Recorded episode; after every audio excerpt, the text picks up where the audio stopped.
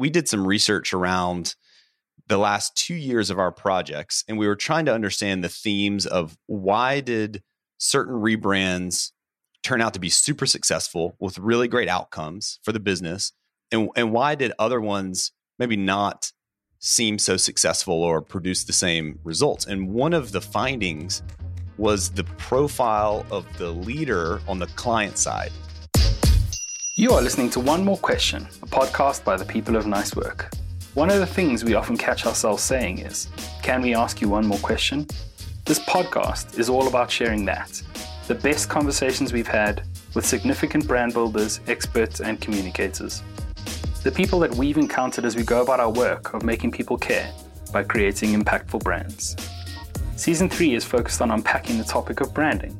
We talk to people who design brands, own brands, build brands, and even those who hire for brands. We explore what brands look like and how they behave across a wide spectrum, from world renowned brands with massive budgets like Spotify to companies that are making big waves on small budgets. If you're looking for insights on the best ways to invest in and build your brand, this is the season for you. I'm your host, Ross Drakes. Today on the podcast, I'm talking to Blake Howard.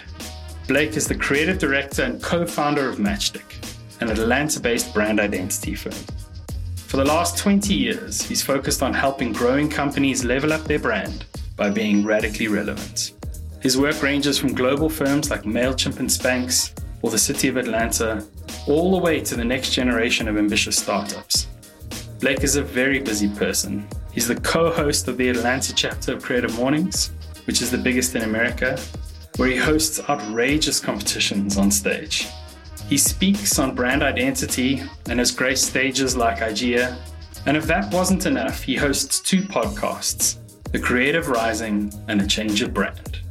He's also probably one of the most generous people that I've ever met. We talk about how to be radically relevant, sticking true to your values, and how to find the right creative team to work with. He shares how clients can use creative teams to get the best out of them and how to be global but locally relevant. Enjoy.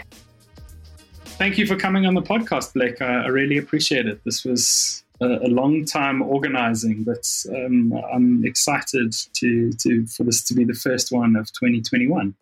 Yeah, thanks for having me, Ross. Uh, I think let's let's start right at the beginning. I mean, I love I love how you've branded your agency and at least how you talk about your work. Um, can you can you talk a little bit about like helping the small be mighty in that concept? Like, I mean, I, I really love that as a as a thing to tie a business together. Yeah.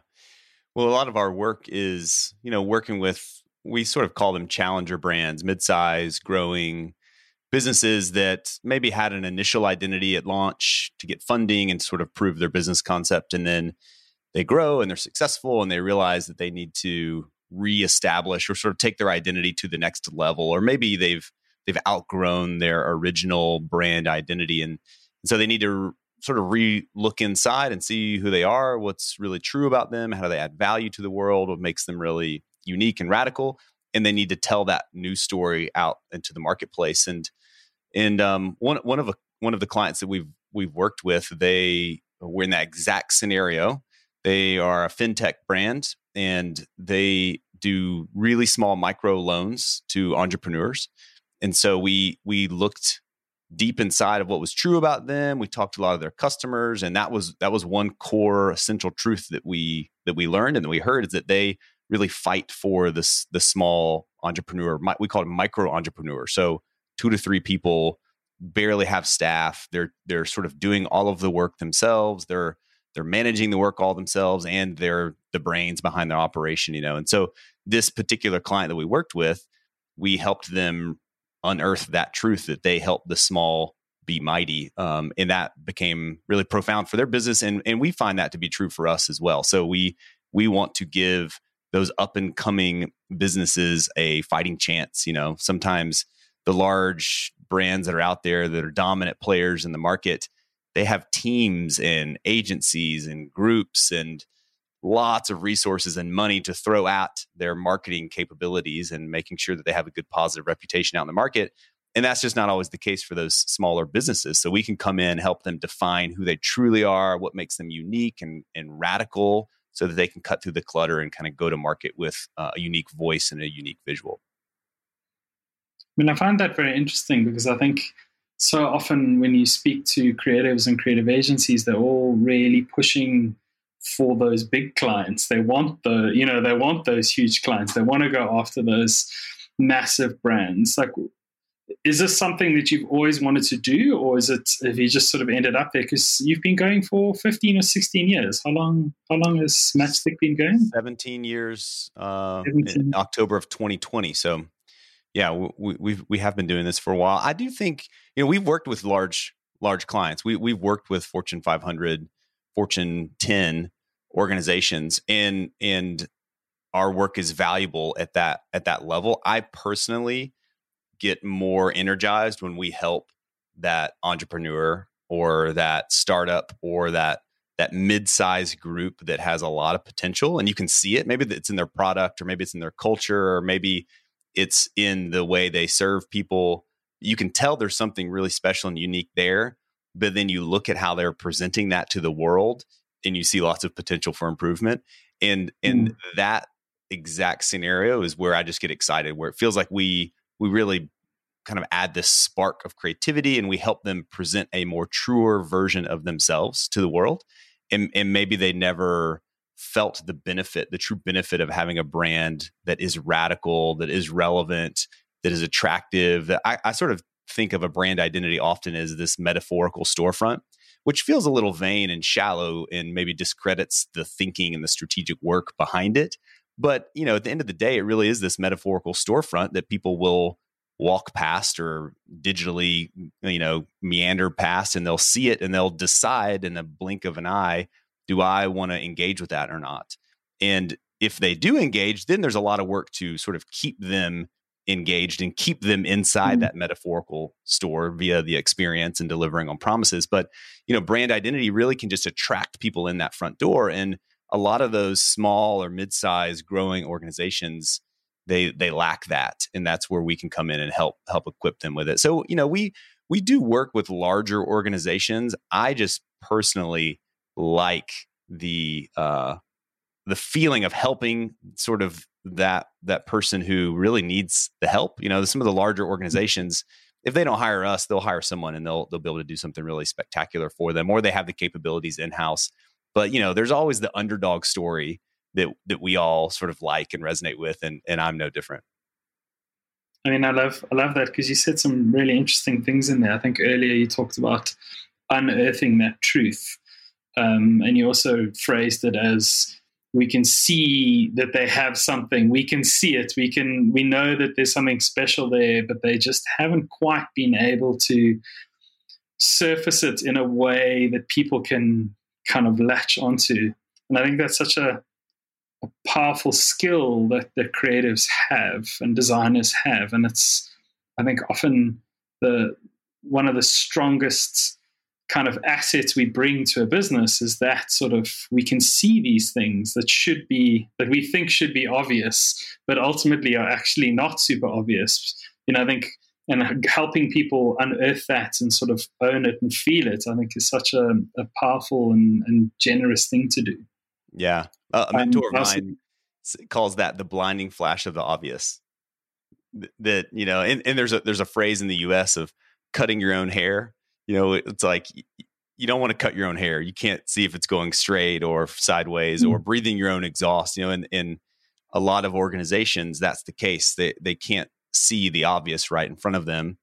In creatives especially at an agency we have the gift of being an outsider and we can bring a fresh unique perspective. And and maybe on the inside of that organization someone actually can see that essential truth but you know there's the other saying of a prophet isn't welcome in their own town. So they lack the credibility maybe internally. No one really believes them. And then the agency folks come in as as the creative heroes because they say ba- basically yeah. the same thing. Like i've been saying that for the last six months That's right. yeah. Yeah. But uh, but i mean so so can you talk a little bit about you also you frame yourself as being you know the agency of the south and a lot of your work is very connected to atlanta where you're based you know, like why why is that sort of locality so important and so sort of fundamental to the work that you do and the the brands that you build? Yeah. Well, for us, we just we love our city and we believe in Atlanta as a as a hotbed of creativity and a place that should be known for creativity, but it but it hasn't been in its longevity as a city. There's a lot of great things that it is known for, and it has a really fantastic identity in, in other facets. Um, but we just think branding places and businesses and nonprofits in Atlanta has a very emotional connection to who we are and where we live and to our families and to more than just a job. And we we find a lot of value in that. I find a lot of value in that driving around the city and having my kids point out logos that i've designed or created. And so there is a, a sort of a connectedness to it that that we really like. There's there's functional benefits where you know pre pre covid there was a lot of value in being in the same room with our clients and really understanding their culture and their business and their marketplace and their customer and proximity played a big role in that. That's obviously shifted a bit now, but we're still very much connected to the city and we want to see the businesses that operate here thrive and excel. And, you know, there, there's just a little bit more of an emotional depth for us when we can see our work out visibly mm. in the city that we we live in. For example, we we redesigned the zoning signs for the city of Atlanta. And, and this was a little bit of a dream project, and it's four or five years old now. But we were doing a project for the Department of City Planning, helping them sort of position how they want to be known. And much like any government department, they didn't have a great reputation. They they were sort of known for you go and you stand in line to get a permit for your residential fence and you're standing next to someone who's building a skyscraper. It was like the most inefficient process, you know, possible. It's like the DMV meets architect conversation. So they they were really interested in in changing the narrative about their work in their department with citizens and residents of Atlanta and and so we went through this long process of helping them understand what was true about their department and how they add value to the residents of Atlanta and one one observation was you have these these permit signs that are all over the city that anytime you want to build onto your home or you want to renovate a home or a commercial property is being built or renovated you had to put you know the the certificate of appropriateness up in front of your building and we we saw that as an opportunity at the time they literally looked like a lawyer designed them like a lawyer went to Microsoft Word clicked file, new, open, and then just started typing in all caps, you know, like your grandmother texting you. And no one cared about them. They were visual spam all over the city. No one engaged with them. The whole point of them was to inform the public that this building site is appropriate, but no one cared. No one wanted to read the details. So, to make a long story short, we went through a process to redesign that, and now they're all over the city. In cities like San Francisco and LA, reached out to the commissioner of the Department of City Planning in Atlanta and said, How did you do it? Tell us about this because it was such a success. And it was really just a simple design exercise. There was no magic to it. And the magic was that we got it approved and then it actually happened. But now you see those all over the city. And, our, and my kids see them. Hey, daddy, there's your zoning signs.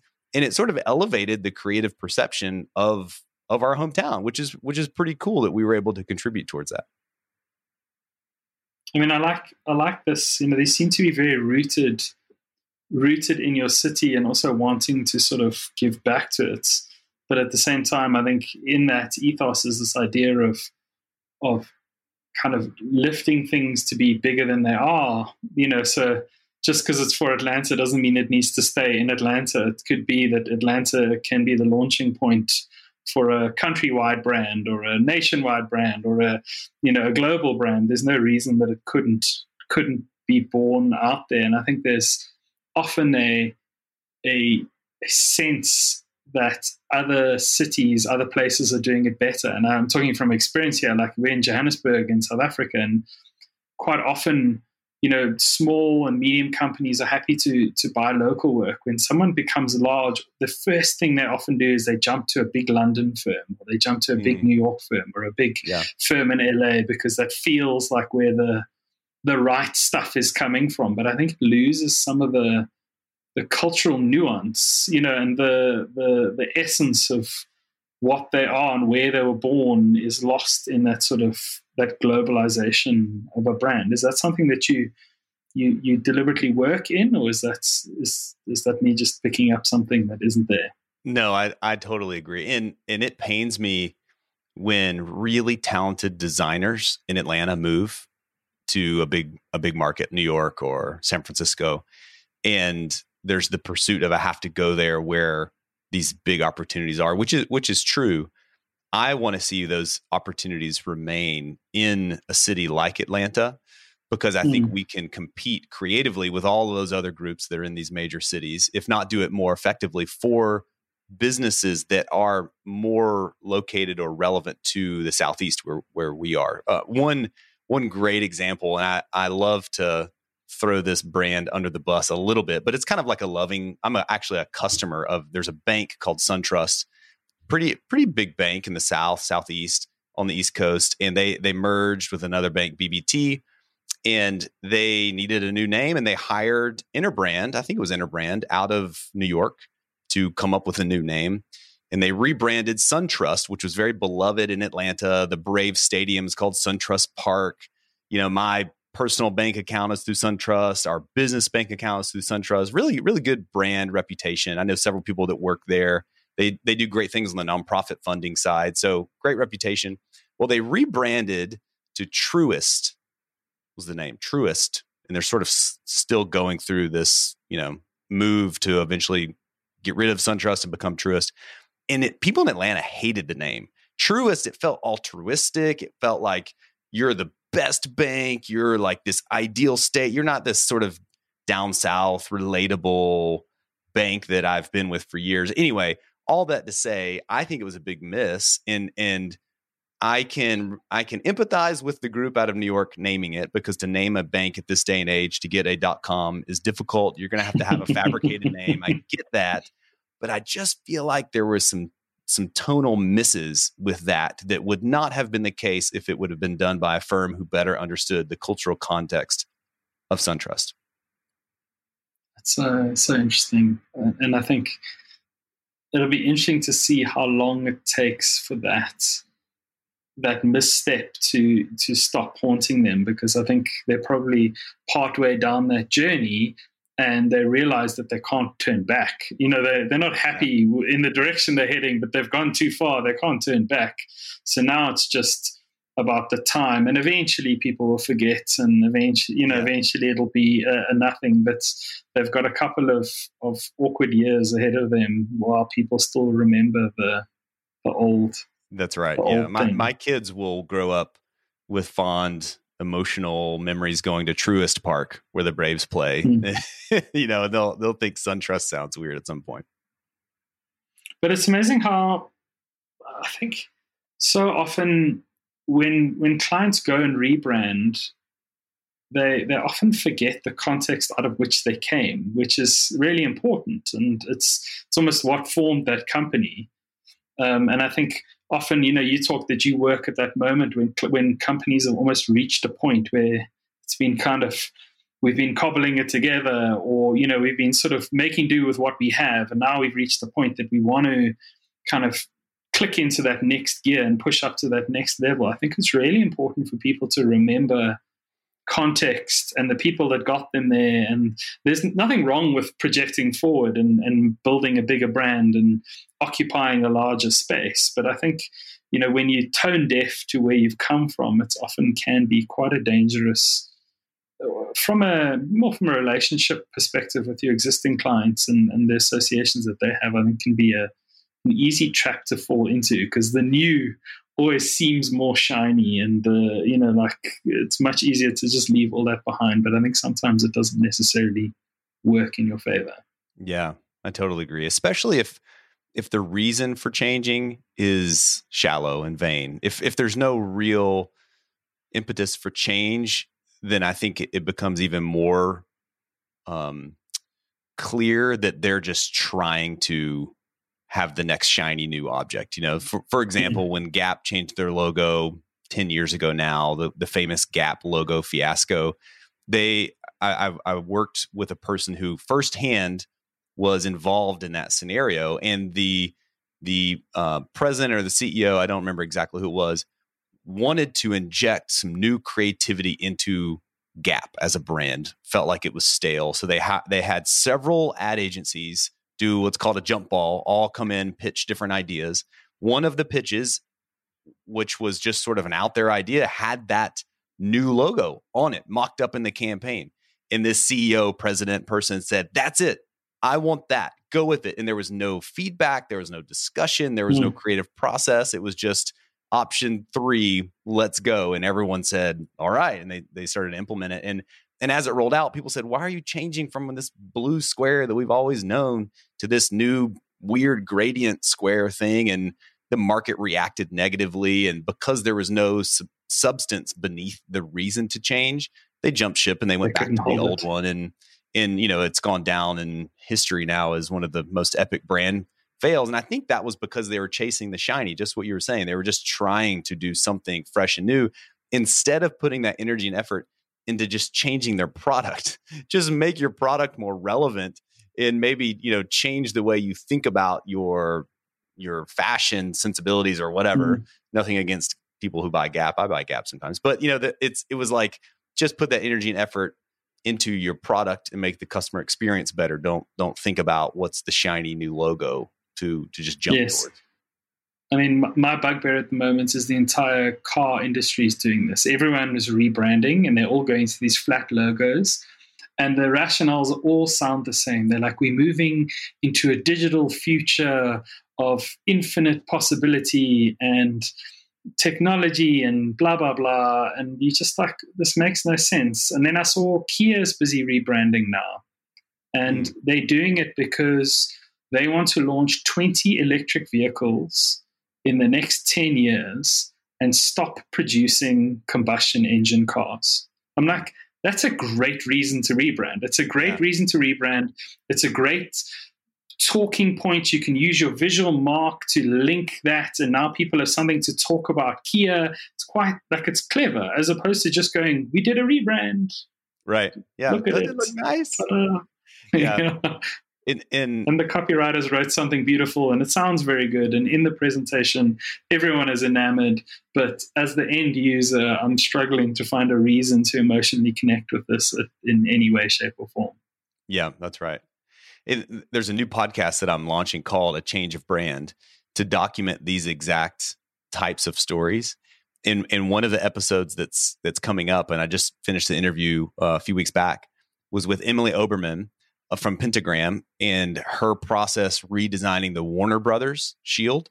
And, and, it fits perfectly into that because the Warner Brothers shield, if you remember it, it has like the it's like the 3D ribbon and the, you know, it's very, it's like beveled edges and very realistic gold shield mm. with the clouds in the background. And it was originally created for for film. It was it was created, you know, to be animated. And and they've really struggled over the years to shrink that down for social contexts and to take that banner and put other extensions in it. And and so part of their rationale was to was to flatten it and to to really reduce it so that it would function better in all these new digital applications. And she talks through that whole journey. And there was so many negative reactions to that to to getting rid of the way the shield has looked forever. Because you know we grew up watching Warner Brother movies and and that yes. 10 second intro, you have an emotional on that water to. tower. That's right. And and uh, hearing her journey and her story behind getting that change approved and some of the rationale has been really fascinating. My my favorite part of doing this new show is just hearing the designers who did the work themselves or the creative directors who who led the process how they got that work approved, how they justified the changes, how they controlled the narrative as it launched, how they dealt with the blowback. You know, did they consider re- reverting back? Did they just stay full steam ahead? All of all of the drama that can happen behind the scenes that the public generally doesn't know about has been fascinating to document and to hear about.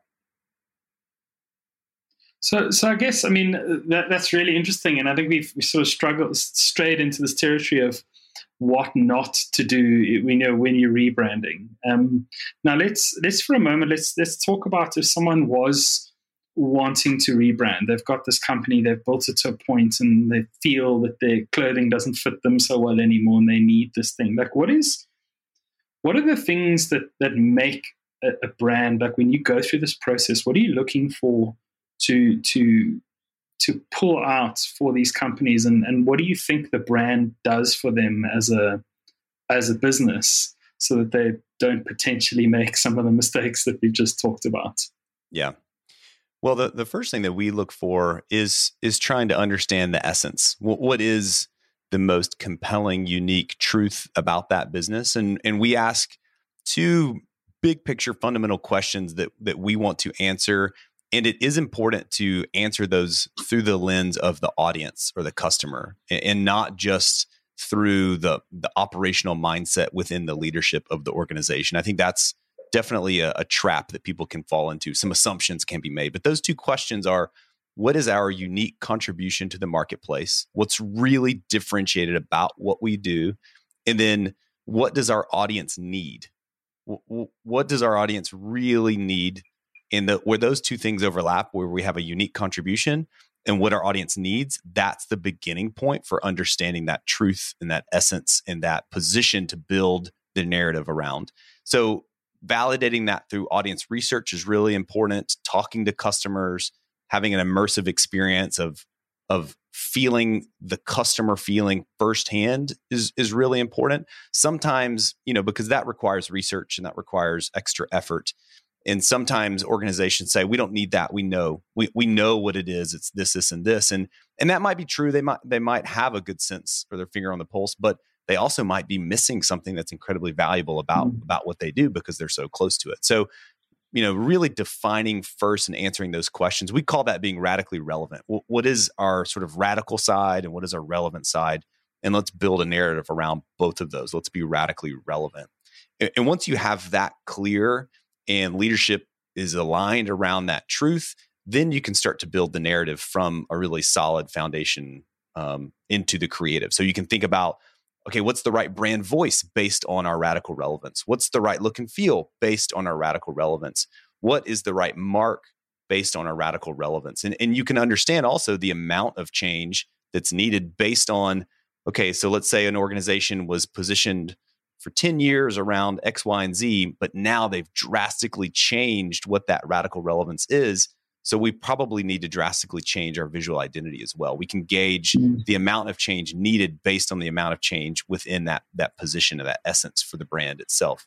So once you get into the the creative, you've got to be able to to anchor it back to some strategic foundation to make sure you're you're creating something that objectively makes sense and isn't just about your subjective likes or dislikes. And then you have to find the right way to execute and bring that to life out in the marketplace. And and the part where it gets i think fun you know a lot of times graphic designers or those in the design profession we're sort of relegated just to the visual side.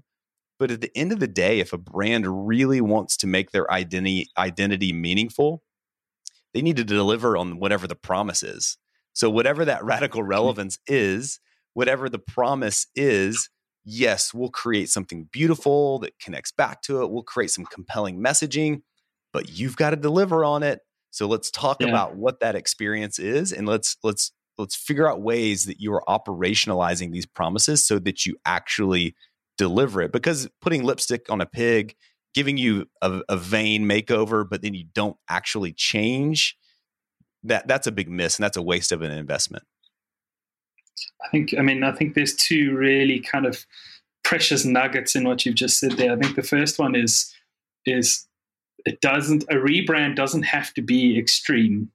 If your positioning is not like jumping too far, it, it could be the right decision to just modernize or refresh or you know tighten up. That could be a good choice if your positioning shifts. But if your positioning has radically jumped, and your service offering is radically jumped, then it does necessitate quite a big visual shift because that's that's the signal that people will notice and then be like, what's going on here? And you go, well, I'm glad you've asked. You know, we've actually changed as a company and we have new products, and you know, now you're in that sort of conversation um, driven by your your brand. That's right. Yeah. And, and one of the other points I want to make about the process itself, and I think this is this is really interesting. We we did some research around the last two years of our projects, and we were trying to understand the themes of why did certain rebrands turn out to be super successful with really great outcomes for the business and and why did other ones maybe not seem so successful or produce the same results and one of the findings was the profile of the leader on the client side. So the right type of leader for a brand change is someone who is decisive so they're able to make decisions and yet at the same time they want a collaborative discussion and they want input and they want feedback and they also are willing to listen to their agency partner so mm-hmm. and that's a little bit of a contradiction because oftentimes people that are very dominant that are good at making decisions they're they're not good at letting others lead at the same time. You know they kind of want to grab in and take the reins and their opinion trumps everything else. But we found that those leaders that that are willing to be brought to a decision point and say okay everyone we're going to go this direction because x y and z and we we believe in this while at the same time saying okay here we are i want to hear feedback ross what do you think mm-hmm. what is what does everyone else think and they're very inclusive in that process and they're willing to trust the experts in the room that that's a unique combination for for a leader but i think that's the key ingredient for stories that we hear about where there's really tremendous success from a rebrand and stories that we hear about that, that are more in that fail category. Mm, I suppose the failures are not often failures. They just take a lot longer to ultimately, you know, like there's a difference between if something really clicks, people pick it up immediately and start loving it and they carry a lot of the associations over. And in the other one, it takes people a bit of time. They get shocked and then they need to get over the shock and then they need to familiarize themselves and only then do they start that process of sort of assimilating the the, the new brand and, and getting to what it was that you ultimately set out to do when you started the project that's right I think it's also interesting, you know, the other the other point that you made was around the delivery of the brand. And and I think this is where, you know, at Nicework we see the biggest shift happening in in sort of creative services is that it's not a it's not a surface layer thing. It's very much like the brand needs to be represented in the culture of the organization. It needs to be represented in the delivery of the products. It needs to be represented in the way the the customers are thought about and how the work is, you know, the product or whatever is delivered to them, how they engage. It's it's sort of a very deep thing, and the the brand is almost just the the visual symbol onto which people can attach all of that. How have you found, you know, like did you in your when you were looking at those things, did you find the clients that that were able to pull the brand very deep into the organization versus ones that weren't? What were the, the sort of differences there? Yeah, typically if, if an organization is just looking for a creative expression, they want to get to that quickly and they want to sort of jump the part of the process where we add that essential truth, that definition of who are you deep down as an organization for whatever reason. Maybe they already feel like they have that, or maybe they just they don't feel like that's that's a need right now. They want to get to the logo. That that is often where you don't see as much impact or change. So some mm-hmm. organizations mm-hmm. really value that step in the process. Maybe they didn't even know that was going to be part of the identity journey. We worked with a local news station in Tampa, in uh, in Florida, in the United States, and we helped them position and sort of unearth this idea that they deliver uh, deeper dives and sharper insights with the stories that they deliver in their in their local market as compared to the competition.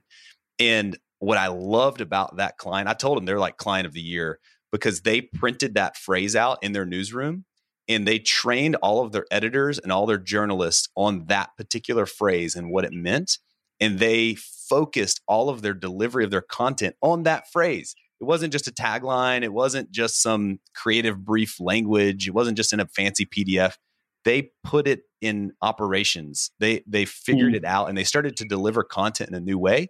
They created a deeper dives youtube channel for local stories in, in their in their market. And i was blown away. I was so excited because they got the full value out of what we do not just a logo. Now they got a beautiful logo and and the visual identity is super radical and the messaging is is beautiful and awesome and, and relevant and compelling but they they actually implemented new behaviors internally based on that.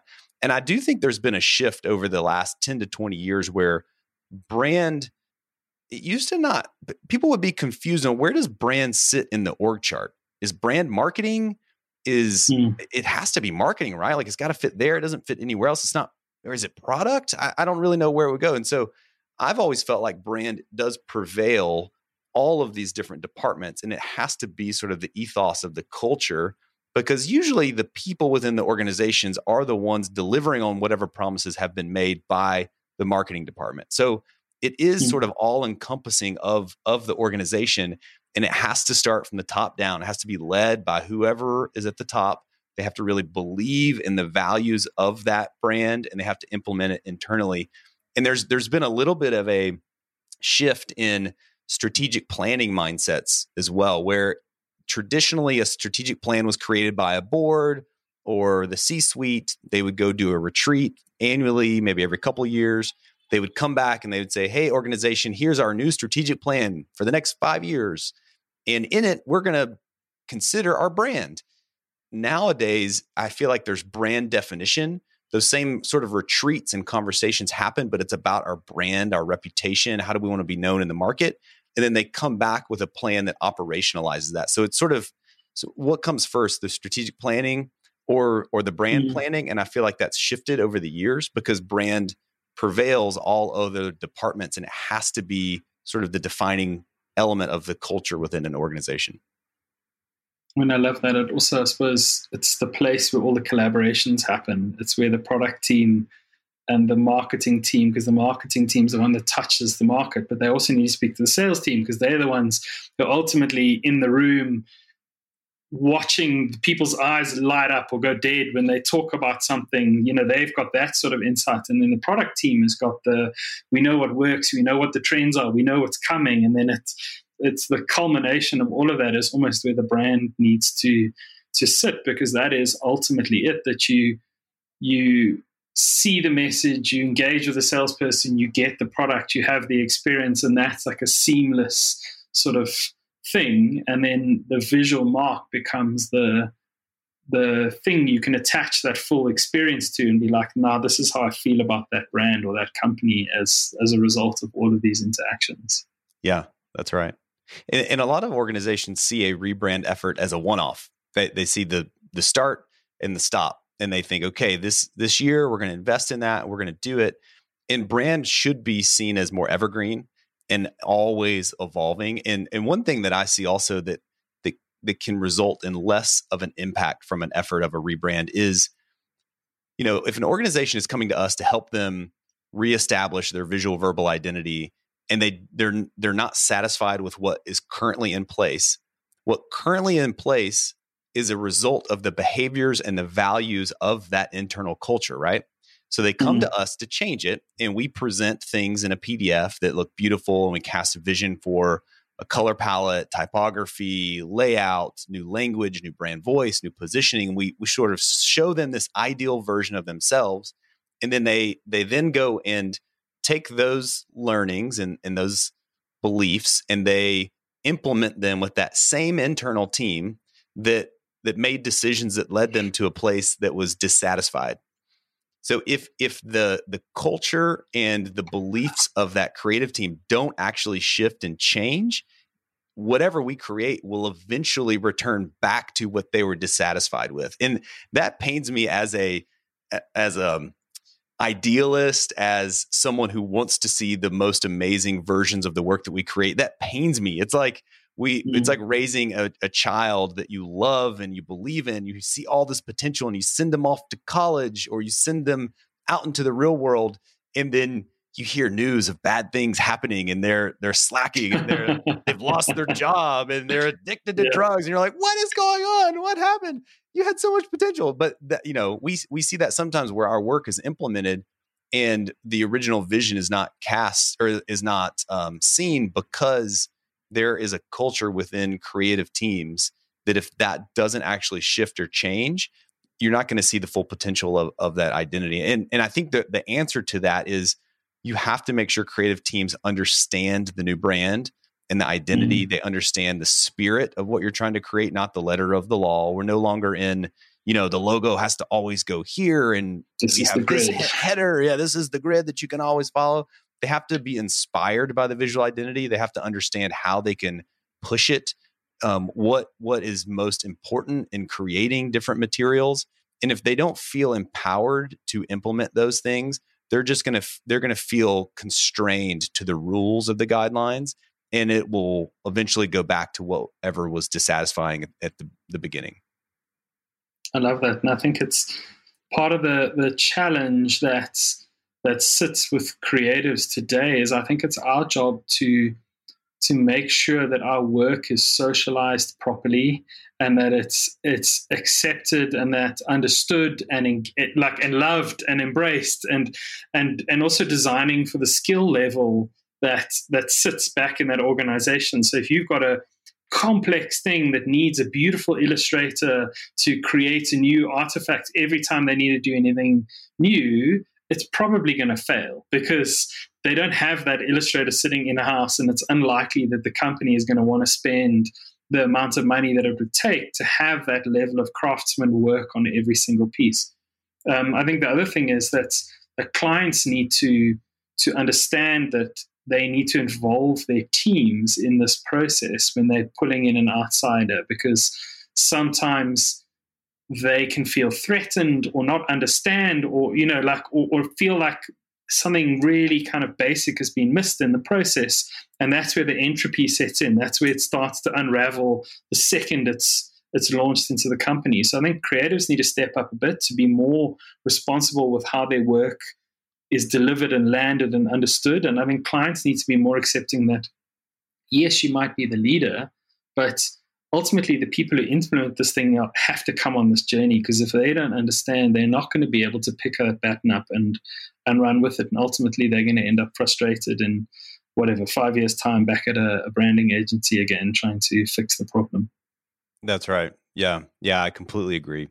And, and uh, i found that one really simple easy way to address that is to just give a creative team space and a voice either in the process or in understanding these new guidelines, maybe that are associated with the rebrand, just give them some space to voice concerns, to voice appreciation, to voice anything. A lot of times they're mm-hmm. just completely left out of the process and they're mandated with, you know, a 200 page PDF or digital guidelines. If you just give them a little space, it, it's very meaningful and very helpful. Yeah, and I think you know you you mentioned earlier that that we come in, you know, companies like ours come in as outsiders, and that's part of our value. But the the, the cost of that is we don't necessarily understand the nuance of oh, but we have to deliver this to this machine in that way, or to that person in this format, or to that, and that's where those people have all of that super valuable insights, and they're going to look at this thing and be like, I love it, but that purple is just not going to make it through this machine. Like it's yeah. just it's not going to do it. So therefore, that's it's like a bad choice, you know. And yeah. if you if you sign it off at the top and give it to me, I'm never going to be able to actually execute it um, right. anyway. And that's uh, where the resistance starts to form.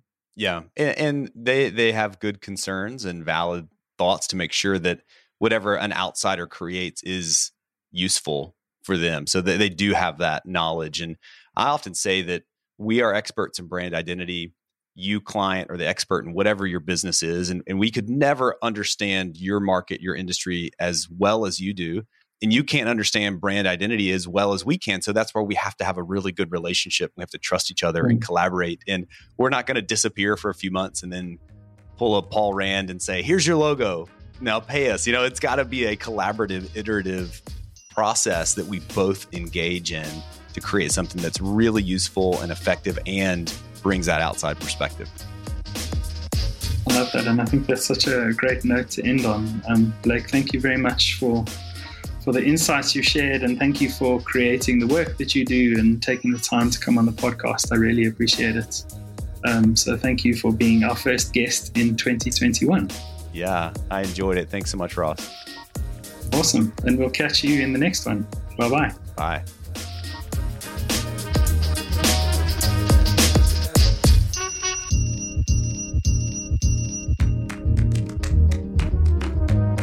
Thanks for listening. We believe that sharing knowledge is an obligation. So if you know someone who's building a brand or needs some inspiration for their brand, please share this podcast with them. This is our third season, and we'd be grateful if you'd hit that subscribe button so you're the first one to know when a new episode comes out. Or even better, leave us a review and tell the world how much you enjoy listening. This really helps. One More Question is brought to you by the people at Nicework. Nicework is a purpose driven company helping people who want to make a dent in the world by building brands that people give a shit about. We're based in Johannesburg, South Africa, and serve companies around the world. If you'd like to know more, partner with us, or make a suggestion, reach out at www.nicework.co.za. And if you're one of those really old school people, send us a letter and we'll make you a mixtape.